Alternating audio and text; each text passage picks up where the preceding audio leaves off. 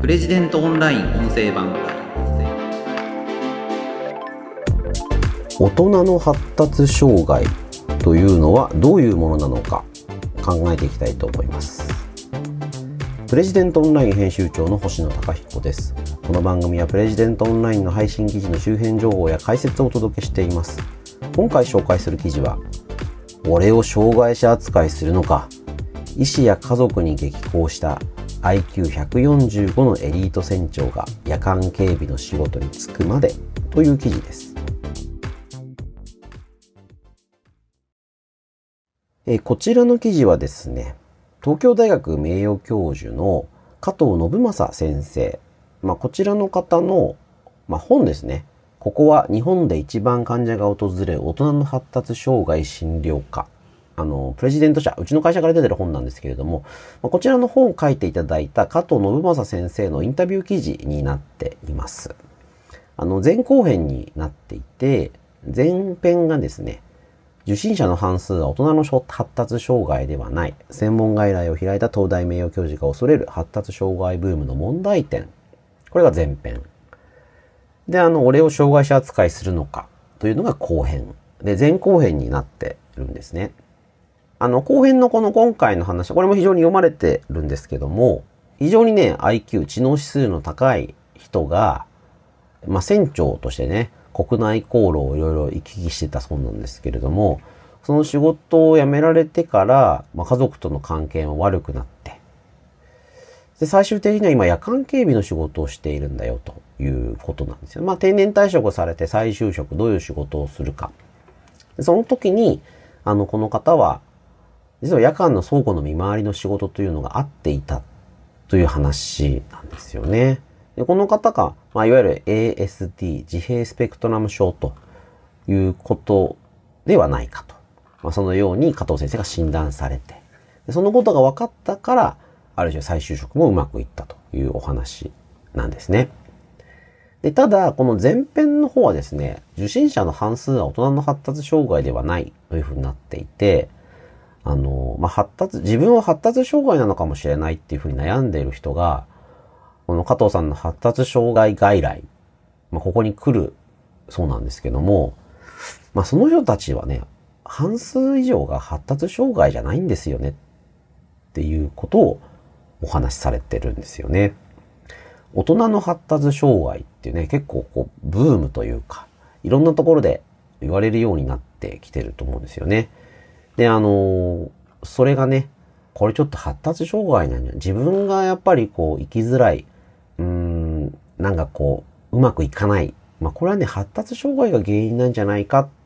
て考える人が、まあ、結構最近多いそうなんですよね。これあの、2012年にね、NHK の朝一という番組で取り上げられてから、この加藤さんのところへ爆発的に問い合わせが増えたんだというふうにおっしゃってるんですけども。で、ただですね、発達障害の人は自分自身のことを発達障害だっていうふうに認識できていることはほとんどないそうなんですよね。だからその自分でこうそういう外来に来た人っていうのはそうじゃない。だからこう、まあ、加藤先生の言葉を借りれば自分の生きづらさというのをそういう精神障害のせいにしたい。まあ、そういう部分があるんじゃない。まあ、言葉を選ばなければ、まあ、ある種の責任転嫁みたいなことなんじゃないかと。だからこう何でもかんでも発達障害のせいにするっていうのは良くないですよということなんですよね。じゃあ発達障害ってどういう、まあ、特徴があるのか。まあ、これがこの後編の記事になってまして、ちょっとね、ご紹介していくと、えー、この IQ145 の B さん。まあ、妻と娘と息子の4人家族。なんだけども、ご家族というのは、この B さんにすごく苦しめられてきたんだと。例えば、B さんの娘は子供の頃父の日のプレゼントとして送ったハンカチを、なんだ、このボロ雑巾みたいな布は、と投げつけられました。他にも、妻が肉親をなくして悲しんでいる横で、B さんは好きなテレビ番組を見ながら大声で笑っていた。B さんはわざとそう振る舞ったわけではなく、人の気持ちを察することができない。で、あまりにそうしたことが続くので、妻と娘が B さんを連れて加藤先生の診療科を訪ね、加藤先生は ASD と診断したと。B さんは、私の本当の IQ は145どころじゃない。155以上あるはずだ。と息巻いていたと。診断の際に用いる IQ テストの理論上の最高値は155なので、そのことを加藤先生もよく覚えていると。でそこまでは良かったんだけれども、家族の申請で精神障害者保健福祉手帳が自宅に送付され、そのことに対して、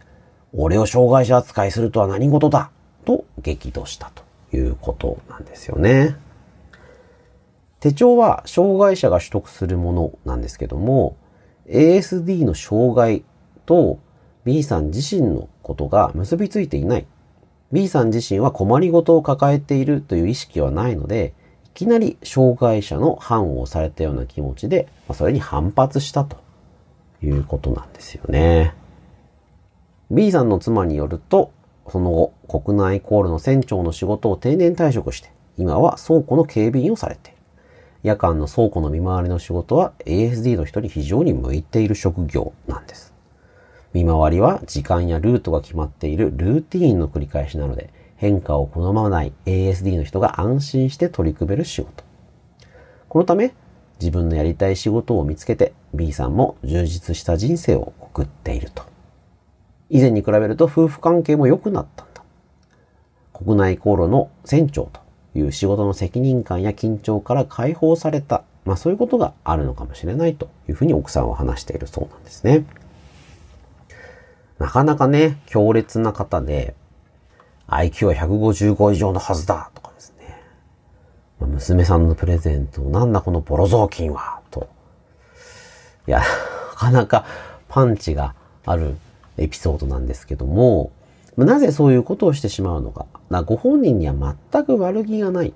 娘さんを傷つけようっていうふうに思ってるわけじゃないということなんですよね。うん、ま、怖いっちゃ怖いですし、これはだからそのご本人が受診したと。あの外来を、専門外来に行ったということではなくて、まあ、奥様と娘さんが、まあ、ちょっとやっぱりお父さんおかしいなということで、まあ、この外来に、外来の受診を進めたということから分かったそうですよね。で、その診断結果に対しても、ご本人は反発しているし、認めないということになってるわけですけれども、まあそのことをある種周りの人が知ってあげて、そしてサポートしてあげることによって、ご本人もすごく生きやすくなるということがあるわけですよね。なんかそうやってこうサポートしてくれる周りの存在、周囲の存在っていうのは、非常に重要なんだなというふうに思いますよね。なかなか自分自身の精神障害について自己認識する。これは問題だっていうふうに客観的に見るというのは難しいので、周りの人がこれはちょっとおかしいんじゃないかということで、そういった障害を発見できれば、いい方に向かう。まあ、認知症なんかも同じなのかなという気がしますよね。あの、自分自身で自分のことを、まあ、認知症だっていうふうに認識するのは難しいので、ご家族がなんかちょっとやりとりおかしいなといった時に、早めに認知症外来を受診することができれば、ま、早期治療、あの、進行をやや食い止めるということは今薬がありますから、そういうこともできるのかなと思います。いやね、結構ね、パンチのあるエピソードなんですけども、あの、大人の発達障害っていう言葉が、まあ、非常に広く広まってるんですけれども、まあ、加藤先生、まあ、それの第一人者でいらっしゃるので、あの、ぜひね、この記事ご覧いただけると、ぼんやりしたことがね、詳しくわかるんじゃないかなというふうに思います。はい。あの、記事の解説はここまでなんですけれども、この番組であの募集しているお便りについての解説というの方からやりたいかなと思います。えっ、ー、と、まずはお知らせですね。この番組ではお便りを募集しています。記事に関する質問など何でも結構です。ペンネーム、お住まいの都道府県を添えてこちらのメールアドレスまでお送りください。podcast.president.co.jp podcast.president.co.jp です。また、Apple Podcast の概要欄にもお便りフォームのリンクをお知らせしていますので、こちらからでもお送りいただけます。えー、今回いただいているお便りは、千葉県のマーヤさん。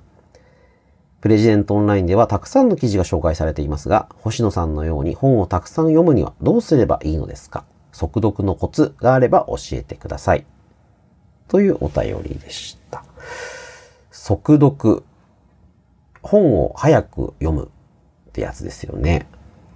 あのーまあ、うちの編集部になんかには、あの、大量の本が届きます。あの書籍のね、一部を紹介して記事にするというのをうちでもやっているので、いただいた本はね、基本的に目を通すようにしていますし、そこで面白そうだな、これは読者に紹介したいなというところがあれば、その一部を抜粋して記事にすると。まあ、浜本さんのご協力、著者の方のご協力を得てそういうことをやってるわけなんですけども、速読のコツっていうのはですね、まあ、ないっていうかですね、あの、これまた変なこと言うかもしれないんですけど、本はね、早く読まない方がいいんですよね。私は業務上必要なので、あの、そうやって大量の本を、まあ、読んでですね、ここ面白そうだな、パッとこう、印つけて、記事にするってことやってますけど、まあ、これ 変なこと言うと、全然楽しくないですよ。本っていうのは、やっぱゆっくり読んだ方がいいですし、ゆっくり読むのに足るような、しっかり書かれたもの。それを読むのが一番ですね。まあ、だプレジデントオンラインどれもいいものを載せてるので、うちのサイトをじっくり読んでいただくのは、まあ、あの、全く問題ないと自信を持って言えるんですけども、他社さんのね、もので、編集が行き届いてないなっていうものもね、まあないこともないんですよね。だから、あの、まあ、これ間違いないぞっていう名著と言われるようなものをじっくり読むというのが、本の読み方としては一番いいと思います。いやいや、でもね、たくさん読みたいと。本をたくさん読めば、あの頭が良くなるんじゃないか。仕事の役に立つんじゃないかっていうふうに思う方も多いのかもしれないんですよね。あのね、全くそんなことないんですよ。まあこれね、よく考えればわかることだと思うんですけども、まあ速読ってね、例えばこう、フォトリーディングっていうような言葉があって、あの、写真を見るように、本をこう、パパパパパパパパパってめくりながら読めちゃうっていう、そういう速読術があるって言われてるんですよね。あの、そういう読み方できるのかもしれないんですけれども、これね、全く意味がないと思います。で、それでちょっとご紹介したいんですけれども、あの、佐藤勝さんね、あの、元外務省主任分析官で作家で、すごい博識、博覧競技の方として有名ですけれども、この佐藤勝さんがですね、あの、うちでこういう記事書かれてます。自分の目を通していない情報はゴミになるだけ。佐藤勝がデジタルツールより紙のノートを愛用するわけ。これあの、佐藤さんの著書、独学の教室っていう中のね、一部を抜粋して記事にしてるものですけども、佐藤さん、あの、エバーノートを長年お使いになられていて、デジタルツールの取り、取り込むことにも積極的なんですよね。なんだけども、一番愛用しているのは紙のノートなんだっていうことなんですよ。で、この紙のノートに、例えば本を読みながら、こう、ある箇所をこう書き取ったりとか、自分の感じたことを書きつけたりっていうことをされてる。で、デジタルツールに情報を放り込んでも何も意味がないよ。そんなものはゴミが増えるだけだっていうふうに言ってるんですよね。これはあの、フォトリーディングの話にも似ていまして、ノートに物を書くっていうのは、なかなか早くは書けないわけですよね。でそのゆっくり書きつけてるということで、その書いているフレーズが非常に自分の中にとこ、まあ、自分にとって重要になる意味が出てくる。で、そうじゃない情報。なんとなくデジタルツールに放り込んでる情報っていうのは自分の血肉にならないわけなので意味がないんですよ。で、フォトリーディングも同じで、なんていうんですかね、あの、難しいことが書いてあったら、すぐに読むっていうことはできないんですよね。自分のすでに知っていること、大した情報じゃないこと、それだったら写真見るたいにパパパパッとわかるわけですけれども、例えば何ですかね、全然こう、触ったことのない説明書家電の説明書これ早く読めるわけないですよね。もしくは数学の参考書早く読んでも意味ないですよね。一問一問解かないと、これ数学を学んでるっていうことにならない。家電の説明書だって一つ一つのステップを理解していないと正しくその家電を操作できないと思うんですよ。でたらめに操作するとか、答えにならない答えを書くっていうことはできると思うんですけど、それってこう何の意味もないことだっていうのは、皆さんお分かりになると思うんですよね。で、速読というのも同じで、自分が理解できることを理解できるスピードで読まないと、それは何の意味もないことだと思います。なので、あの、自分の、まあ、ある種頭の処理能力を超えて、文章を取り込んだとしても、それは意味がない。まあ、ゴミ増やしてるだけですよね。まあだからね、人間が生きているうちに読める数、読める本の数なんて、たかが知れているわけなので、その中で、まあ一冊一冊の読みが深い。あの、佐藤勝さんが博覧恐怖と言われているのも、それだと思うんですよね。ねあの、1万冊本読むってことはできないわけですから。その中で、どういう本を読むべきなのか。どういう本を読むと、より情報が濃く深くなるのか。まあ、そのことを考えながら、じっくり吟味して本を読まれてるんだと思うんですよね。もちろん読んでる数は多いんだとは思うんですけれども、それがこう、すごく多く見えるっていうのは、読みが深いっていうことだと思うんです。あの、つまんない本をね、たくさん読んでも何にもならないわけですよね。まあ、なので、まあ、速読のコツ、まあ、だそういう意味ではそのプレジデントオンラインでご紹介しやすいような場所がないかっていうふうに、こう本を読んでいくので、まあ、それはまあ、まあ、楽しくないっていうのはね、ちょっと嘘かもしれない。まあ、面白いっちゃ面白いんですけど、あの、仕事はね、楽しくやらせてもらってるんですけど、ちょっとだから速読というのは違うと思いますし、それができるからといって何かプラスになるかっていうと、まあ少なくとも自分の知識をしっかりと増やすっていうことにはならないんだと思うので、それは違うのかなという気がします。あの、だ、速読術ってのに私は否定的なんだということをちょっとお話ししました。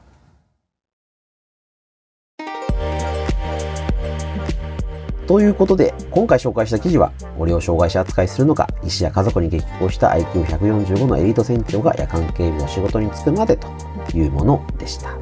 最後にお便りをご紹介しました。お便りもまだまだ募集していますので、何か気になったことがあれば、ぜひご連絡ください。それではまた次回お会いしましょう。プレジデントオンライン編集長の星野貴彦でした。